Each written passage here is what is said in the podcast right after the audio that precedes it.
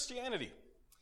But more than just the teaching and an understanding that remains sort of in our minds and a, you know, just this kind of, it's in our heads, but it doesn't go anywhere. This is meant to be something that we live out, that we actually figure out how it uh, applies to our lives. And so that's what we've been doing for now uh, four previous weeks, and this is our fifth. And uh, today we're going to talk about the doctrine of salvation. Now, I thought I'd begin by telling you sort of my own story. So, whenever people would say, Tell me about when you became a Christian or when you became saved, this was the story that I would tell. I was living a debaucherous life at the age of eight.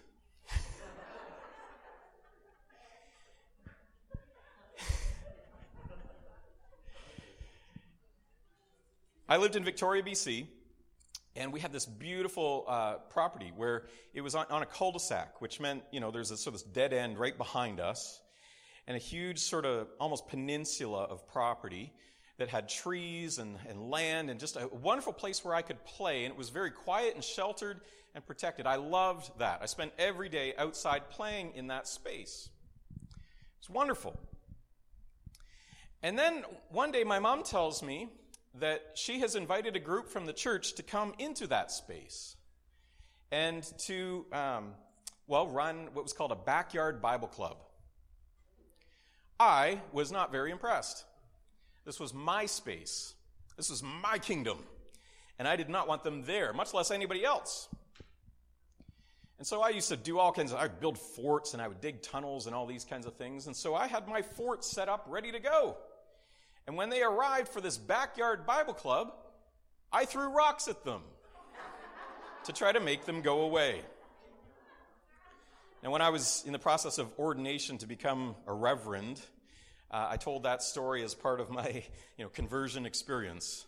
And, uh, and one of the men on the examining council said, I don't think I've ever met someone who was in the process of stoning Christians before he became one. So I threw rocks at them. I was not happy that they were there. But eventually, you know, they just showed me love and kindness over the course of that week. And eventually I saw that there were snacks and I came out of my fort. And through that week, their loving kindness, the stories they were sharing, the things that they told me drew me in to the point where I was so scared of going to hell that I accepted the Lord Jesus Christ as my personal Savior. And I say it that way because that's about what it was, if I'm honest at that point. It wasn't nothing, but it was something. And I remember for many years to come, I would in fact look out from my bedroom window, which was over that property, and I would pray once again the sinner's prayer because I wasn't sure God had heard me the first time. And when I've told this story other times, I, I, would say the spiritual slant that I would put on it is I had looked at that wonderful backyard that I loved, and I realized that that was my kingdom, but I had seen a better one. And I'd said, My kingdom, your kingdom come, Lord, my kingdom go. And I'd given up all of it to Jesus. But to be honest, I was eight years old.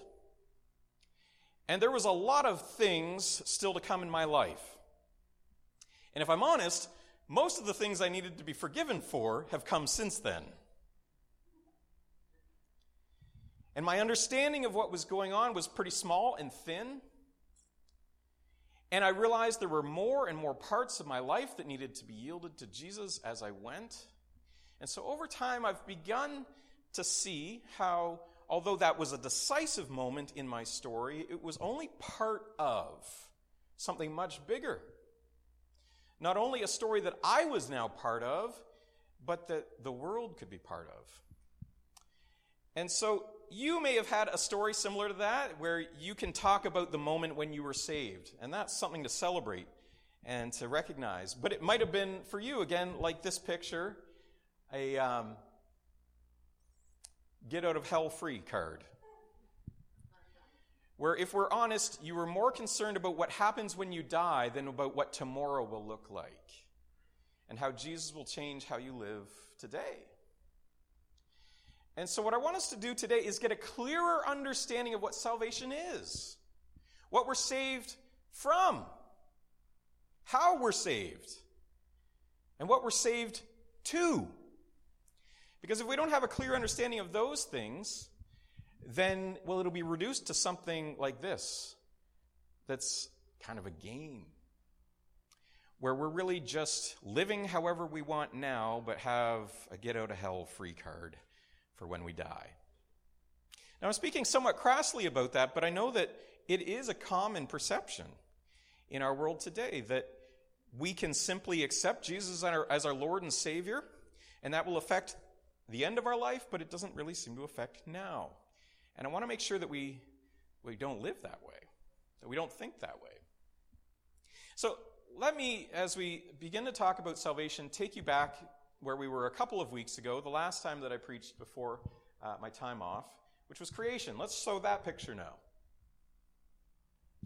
I drew these pictures a number of years ago when I was uh, communicating and telling Bible stories to newcomers to Canada. And so I tried to tell the story with pictures. And as I did that, uh, you know, these are just simple kind of cartoon sketches, stickmen and so on.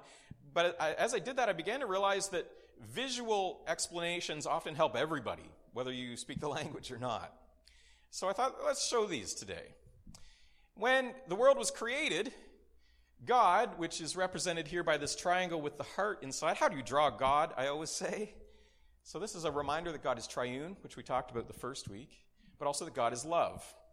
That's the center of his character. When God created the earth with all the animals and all the land and sea and sky and everything that there is, he created it in love. He didn't have to, but he did. He loved it. He created humanity as his own image to reflect his own character within that world. And he gave human beings a calling to care for and steward and serve the earth that he created as well. He allowed human beings to be in a direct relationship with him, one that was life giving, one that was flourishing. In fact, his command to them to be like him was to be fruitful and multiply within the earth.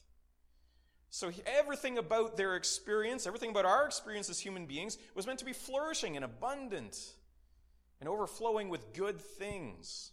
That as we served the earth and cared for things within creation that God had made as good, that it would come to an even greater and greater sense of health and life and flourishing and abundance. But what happened, as uh, Pastor Dana spoke last week, exploring the doctrine of sin, was how human beings rebelled against God's commands and did their own thing and did try to take on God's position in place. And the result of that was sin. So that's our next slide here. And we see that God still loves the earth, God still loves people, but there is a barrier. We are unable to receive that fully or to experience it fully because of sin, because of our wrongdoing, the things we have done. And so sin is the wrong behavior, the wrong thoughts, all of those things that are acts of rebellion against God. But also, sin is a situation we find ourselves in now. Because sin has brought brokenness and destruction to the world that God created. And as we read the story, we hear that there is a curse put upon the ground, and against its will, it says in Romans, against its will, all of creation was subjected to that curse. And so there's many different images of what sin is and how it affects us. It's an act of rebellion, but it's also a power that works against us. It puts us in slavery and bondage, and when we want to act in a certain way, it still forces us to go in another, apart from God, separating us. There is an alienation. There is something missing, something broken, something that is burdensome to us. And there's many different images that Scripture uses to explain the problem of sin, the brokenness, the oppression, the slavery that we experience to it and ultimately, ultimately the death that it leads us to. And we experience that death in all kinds of ways in our world now. God looked at the world, God looked at us, He saw all that He created, and the ripple effect of humanity's rebellion against Him and the suffering that it brought upon all of us. He looked at all of that with sadness. This is not what He'd intended. So sin is a situation we find ourselves in, but it is also the behaviors and actions that we choose. And sin is the problem, the great problem of humanity, but the world and all of creation. So, what is salvation? Let's go to our next slide here. Uh, I found this helpful definition from the Pocket Dictionary of Theological Terms. Uh, one of my uh, systematic theology professors, Stan Grenz, was involved in writing this, so I appreciate so c- how clearly he was able to articulate complex ideas. Salvation. God's deliverance of humans from the power and effects of sin and the fall through the work of Jesus Christ so that creation in general and humans in particular can enjoy the fullness of life intended for what God has made. So let me just break that down very simply. First of all, we see what we are saved from from the power and effects of sin and the fall. How we are saved? Well, we are saved by or through the work of Jesus Christ. And what are we saved to or for? We are saved so that we can enjoy the fullness of life intended for what God has made. Now, in there, you're not hearing, you're not hearing hell, which was the dominant message that I heard salvation was all about as a young person. And it's not that it's not. But that's simply a reflection of the effects and power of sin. The end goal isn't to simply get us out of hell. God's intention for us with salvation is to get us into life that's abundant, that begins now and goes on forever. And when the Bible talks about eternal life, it's not talking chronologically. It's not talking about like one million plus years so much as it's saying it's a life that can't be destroyed. That's what that, that's the quality of the life, is that it's unbreakable. It's, it's, it's, it's full and complete and it can't be destroyed. That's the kind of life that we're invited into through Jesus. So when we look at the, we look at the creation that has been damaged by and subject to the oppressive power of sin, a sin that we have all borne some ownership of in one way or another. And before you say, Well, I, have never sinned, how dare you call me a sinner? Just say, Well, do you understand how other people have sinned against you? Have you ever experienced that other people have sinned against you? Well, yes, yes, I have. Then let's just assume that everybody has done that in some way. We all, the Bible says, all of us are sinners. We've all been a part of that situation of brokenness in the world. We've all contributed to it and we've all suffered because of it. So, what does God do? Well, even in the very beginning moments when uh, God is announcing to human beings the results of their rebellion, God still shows them kindness and care, even then, revealing that He will take care of this problem that is greater than they could comprehend. Because this problem of rebellion has rippled out and affected all that he created, it's bigger than human beings can clean up on their own. We've got ourselves into a mess that we can't solve. So God has to take action. And in Genesis chapter 3, as it uh, begins to unfold, we see there he promises that there will be one who comes to crush the head of the serpent, the one who misled them and led them away from God's intention in the story. Then we also see that even though human beings are uh, removed from Eden and forced to leave the place of God's blessing, that God nonetheless cares for them and provides for them. We see that in how he, they recognize their nakedness and their shame, and he provides for them clothing and care. Let's, let's go to this next slide, which begins to walk through some of the Old Testament history of salvation and the story, which is revealing God's heart of kindness and love. We saw that with Adam and Eve, but we also saw in Noah. It's only a couple of chapters later where God looks at all of the world and he looks at all of humanity and he says, Oh my goodness, everything that they want to do is evil. Everything they imagine and think is just evil. And yet God shows mercy and kindness to Noah, who's faithful to him. And there's the story of the great flood and Noah's family that is saved. And God says to them at the end of that, He, he renews that same uh, call upon them, and He says, Go be fruitful and multiply. The same thing that they were always intended to do as human beings.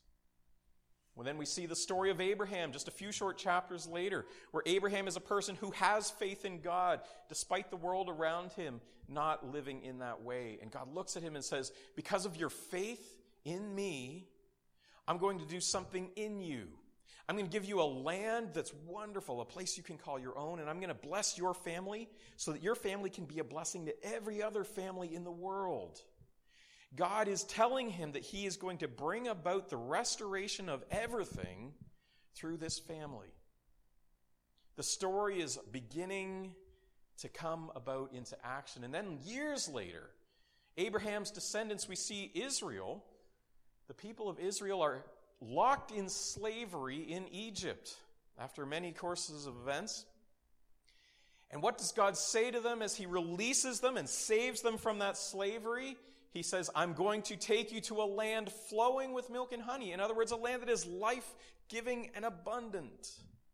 And I'm going to take you to that and give you that kind of life as a picture of what it was always meant to be for the whole world. And through you as a people, you are going to announce my saving work for all.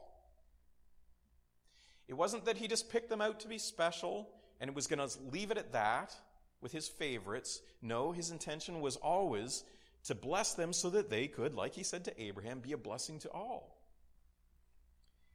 We see this heart and concern for the whole world represented in various stories, such as the story of Rahab, who was a foreigner, and she was welcomed into the nation and people of Israel because she had faith in God and she trusted what God was doing in that story. We saw it also with Ruth and Naomi and many others throughout the, the courses of the Old Testament stories. We see it on a national scale, how God showed uh, mercy and grace to the city of Nineveh in the story of Jonah, how God uh, used Jonah to declare uh, that there would be judgment if they didn't turn from their sin, and as they did so, God was merciful. It happened with Babylon, with Persia. We see throughout the Old Testament that God is working a story of salvation to bring people back to an awareness of who He is, of their own sin, our own incapacity to deal with the problem, but then also His restorative work to bring about an end to that power of sin in our lives. But it comes to an ultimate point of clarity in the person of Jesus. And let's turn to that now. We see that heart of God displayed in that verse, John 3:16. Yeah, I'm sure you've heard this before, or you've at least seen the reference on a sign at a sporting event. For this is how God loved the world. He gave his one and only Son so that everyone who believes in him will not perish, but have eternal life. And so, up till now, we've been seeing a story of the family of Adam, which is a family of destruction and sin, where all of us are suffering under the situation of sin within the world, but also contributing to that problem with our own sinful thoughts and actions. And we've been a part of that family of Adam, that legacy. But now, what we are given is an opportunity to be part of a new family, to have a new birth, a new understanding, a new start into the family of Jesus, to be a new kind of human being that isn't burdened by the power of sin, but that's free, that's released. Colossians 1 13 to 14 says this for he has rescued us from the kingdom of darkness, which is the family of Adam and the power of sin. He's rescued us from the kingdom of darkness and transferred us into the kingdom of his dear Son, who purchased our freedom and forgave our sins. He's purchased our freedom from the situation of sin in the world, and he's forgiven us for our sin that we own personally and individually as well. This is a major work. And I want us to see clearly that it isn't simply at an individual level, but that it is something that encompasses the entirety of creation and the world for everybody.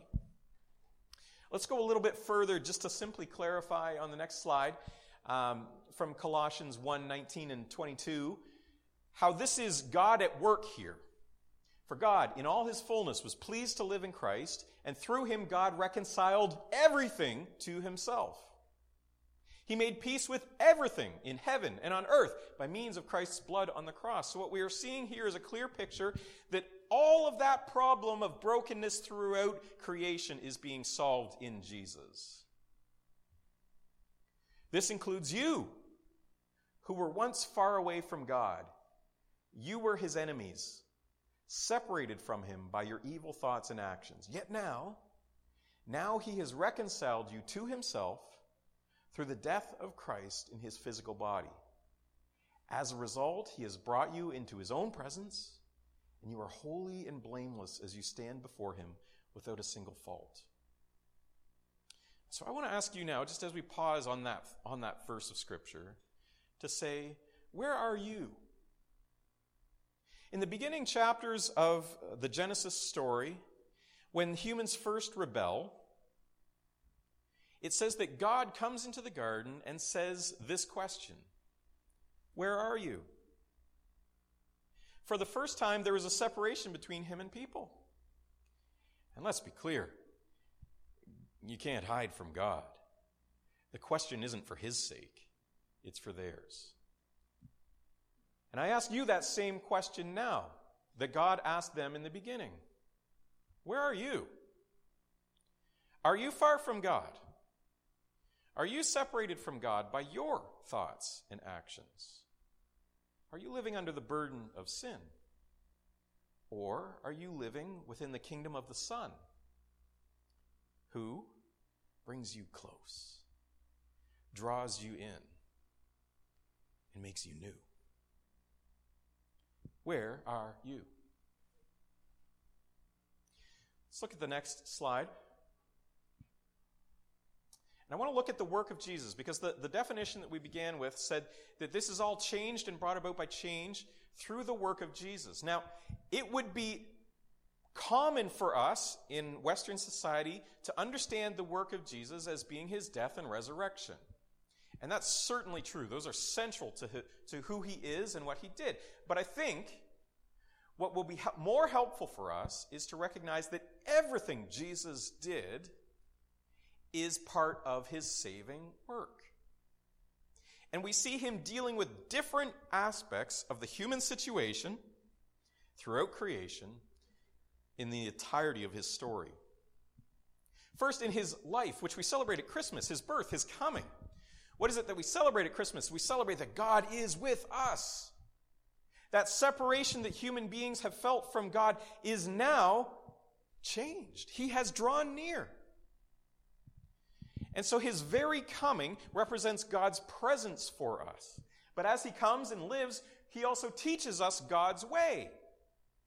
I've often said that a simple definition for the kingdom of God, which Jesus preached about continually, was that the kingdom of God is where God is present and life is lived God's way. Jesus comes to show us the kingdom way, which is that God is present and he shows us what it looks like when a life is lived God's way, in perfect submission to the ways and purposes of God. So, as we look at the life of Jesus, we are seeing what it means for us to live as well. When we look at the work of Jesus in his death, we are seeing throughout Scripture, we're told that he is dealing with sin. He's making an atonement for, he's making a sacrifice for, he is breaking the power of sin in his death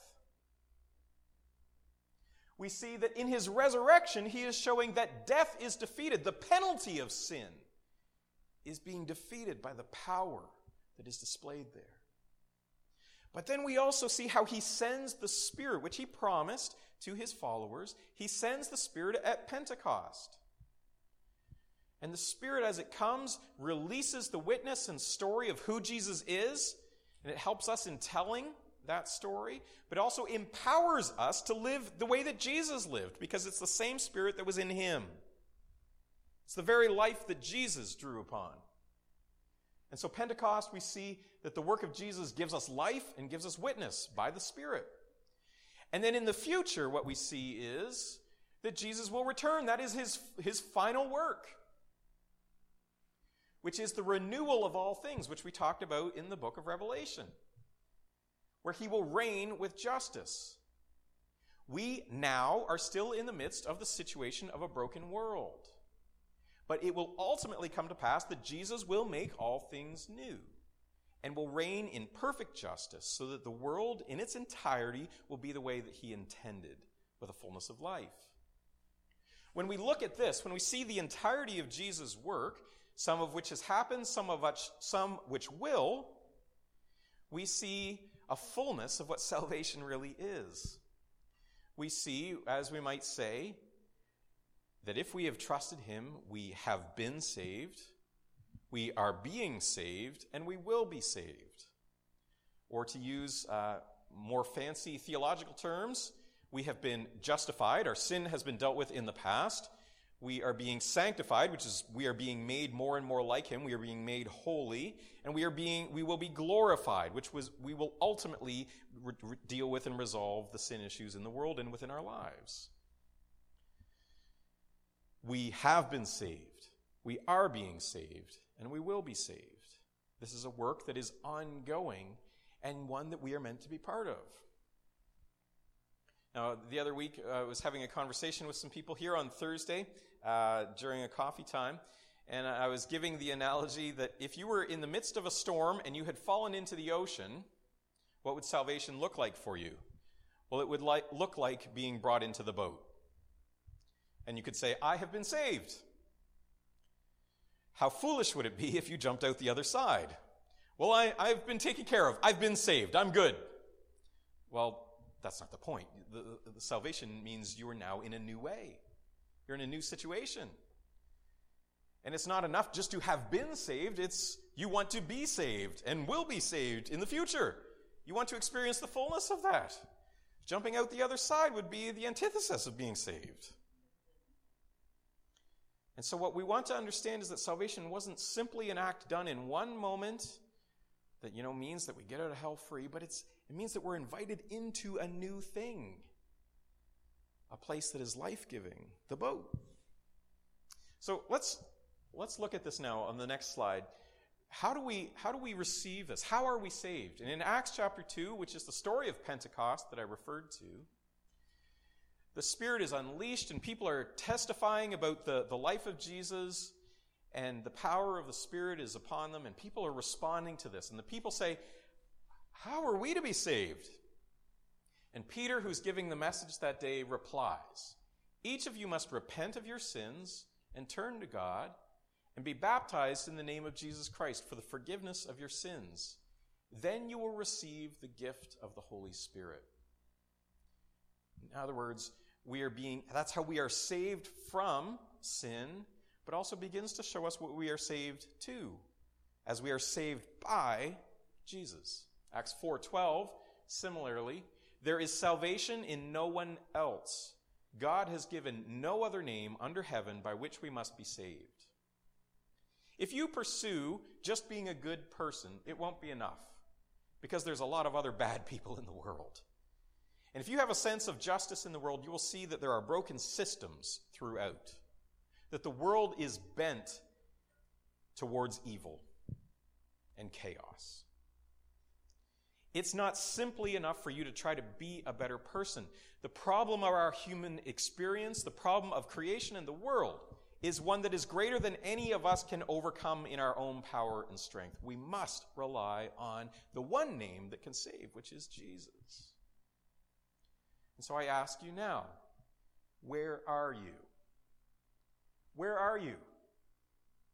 Are you living within the life of Jesus? Or are you living within the world and under the power of sin? Have you been rescued and have you stayed in the boat? Where are you? Let's go ahead to the next.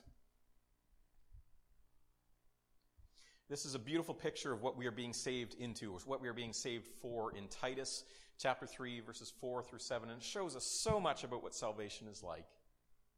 When God our Savior revealed his kindness and love, he saved us. Not because of the righteous things we had done. In other words, it's not like we did something to earn being saved. It's not like we were so good that he wanted to save us. No, he was just kind. He was gracious to us. Because of his love, he rescued us. And it says, He washed away our sins, giving us a new birth This is what we're saved for or to a new birth, a new life through the Holy Spirit. He generously poured out the Spirit upon us through Jesus Christ, our Savior. Because of His grace, grace is a gift that we couldn't earn, that we don't deserve. It's just a gift. Because of His grace, He made us right in His sight and gave us confidence that we will inherit eternal life. Oh, there's so many things here that are just so beautiful. And, you know, I, I had a really hard time preparing for today because salvation is such a beautiful, wonderful thing. And the story of salvation can be told in so many different ways that it's a bit like trying to explain a beautiful song or a beautiful picture with words. You can only go so far. It's a story that we're meant to be invited into, a song that we're meant to hear and understand its beauty. And yes, we can try to explain it, and yes, that's what I'm trying to do today, but there's a wonder to it that is relational and life giving, that is dynamic, and meant to be experienced in all kinds of ways throughout the world. But what great kindness and love that He would save us. His mercy. He washed away all of that garbage and stain that we feel upon our heart, our soul, our mind from the past, of what someone else did to us. He washes away. Now, that is where we see the, the difference, as I said, of being saved, but also in the process of being saved, and then eventually we will be saved. Some of that has already happened, some of it's in the process, and some of it is still to come. But we trust Him for that cleansing and saving where He gives us a new birth and a new life. Do you want that new start? It's a start that only Jesus can give to you. And He gives it to us by His Holy Spirit, His power within us. So we don't live by the power of sin, we live by the power of the Spirit, which leads instead of to death, to life. Because of His grace, we're made right in His sight. We have a confidence. We don't have to look out our window praying over and over again, wondering if He heard us or not we know that He hears, that He responds, that He delights in giving to us generously His forgiveness, His grace, His love. Let me remind you of the words of Jesus in John 10:10. 10, 10. I have come that they, that you, may have life and have it to the full. Do you have that kind of life experience? Are you saved? Are you being saved? Do you have the hope and certainty of salvation in the future to come? Or are you still unsure? Have you resisted? Felt that perhaps you're not worthy of, that you don't deserve, or that you don't understand? Well, before you even knew it, Jesus acted. He came pursuing you. And it wasn't because you did something worthy or great, it was because He is good and merciful. Have you received it? Where are you? And I want to show you now, just as we close, those same stories from Jesus' life, but now applied to ours on this final slide. As we talk about enjoying the fullness of life, we can learn from each of the aspects of Jesus' work for how we should live in order to experience that. The first is that our life, like the life of Jesus, must follow the kingdom way of Jesus. Yes, we experience the closeness and presence of God through Him, because of Him, but we live in His way. We do the life of the kingdom. We also look at the death of Jesus and see how we too need to die to our old way of life, to our sin, and we see that because of Jesus' death, our sin is dealt with and brought to a finality. That we no longer have to suffer under its power. And so we look at Jesus' death and we see that our death must come as well, but we also look at his resurrection and see that we must be raised to new life. And there's an incredible symbol that we participate in within the Christian church, which is baptism, which is a symbol of dying and then being raised to new life. Have you been baptized? Have you shown that you trust in the work of Jesus for all that you are?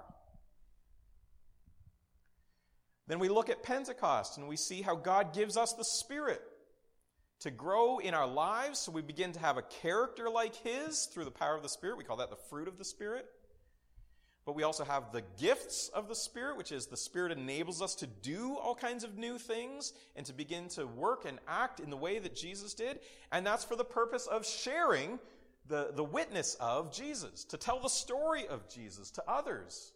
Because if this is good news for us that sin has been overcome in our lives, it should be good news for the people around us as well, and we would, should want to share that. And it brings us together into God's family. We are adopted into his family. No longer the family of Adam that is burdened by sin, but now the family of Jesus that is full of life and abundant. We are brought together, no longer isolated in brokenness, but rather bound together in community. We see that in the story of Pentecost, what Jesus does for us. That is his work in sending the Spirit.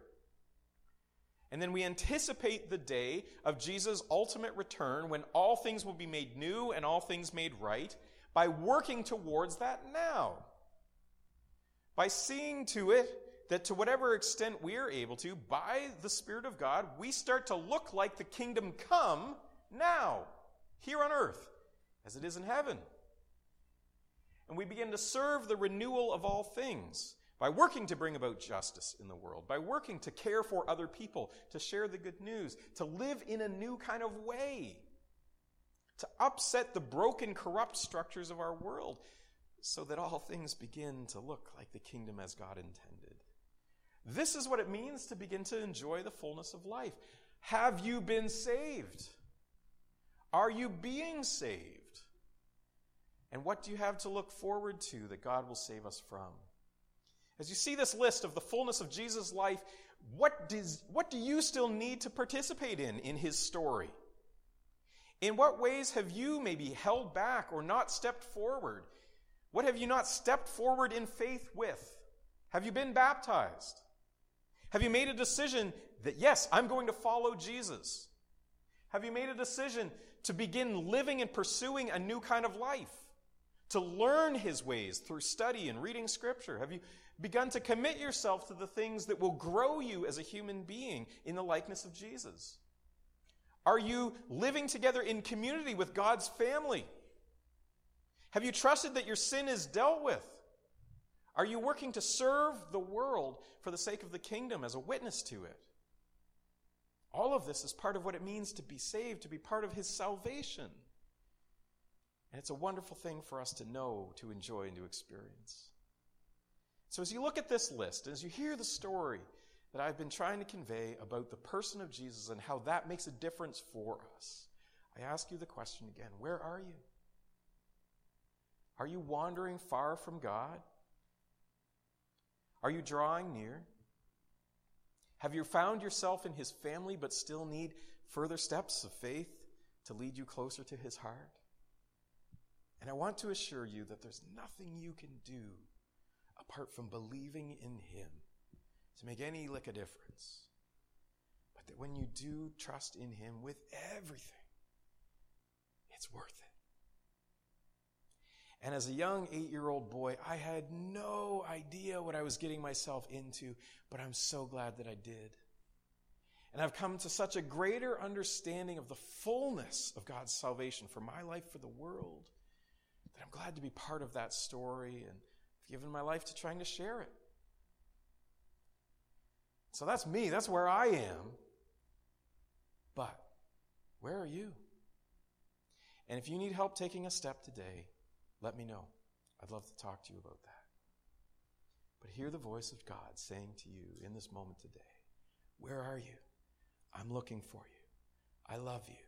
I've come searching for you. And I want you to have life that's abundant. Let's pray. Lord Jesus, thank you that you pursued us to bring us to life, that you loved us so fully and completely that you were willing to give yourself even to death on the cross. May we trust in you today. May we live for you today and every day. May we share your story with those around us because it's so important. And God, may the fullness of life that you intended for us be brought to fruition here amongst us even now, and may your kingdom come. In the name of Jesus we pray.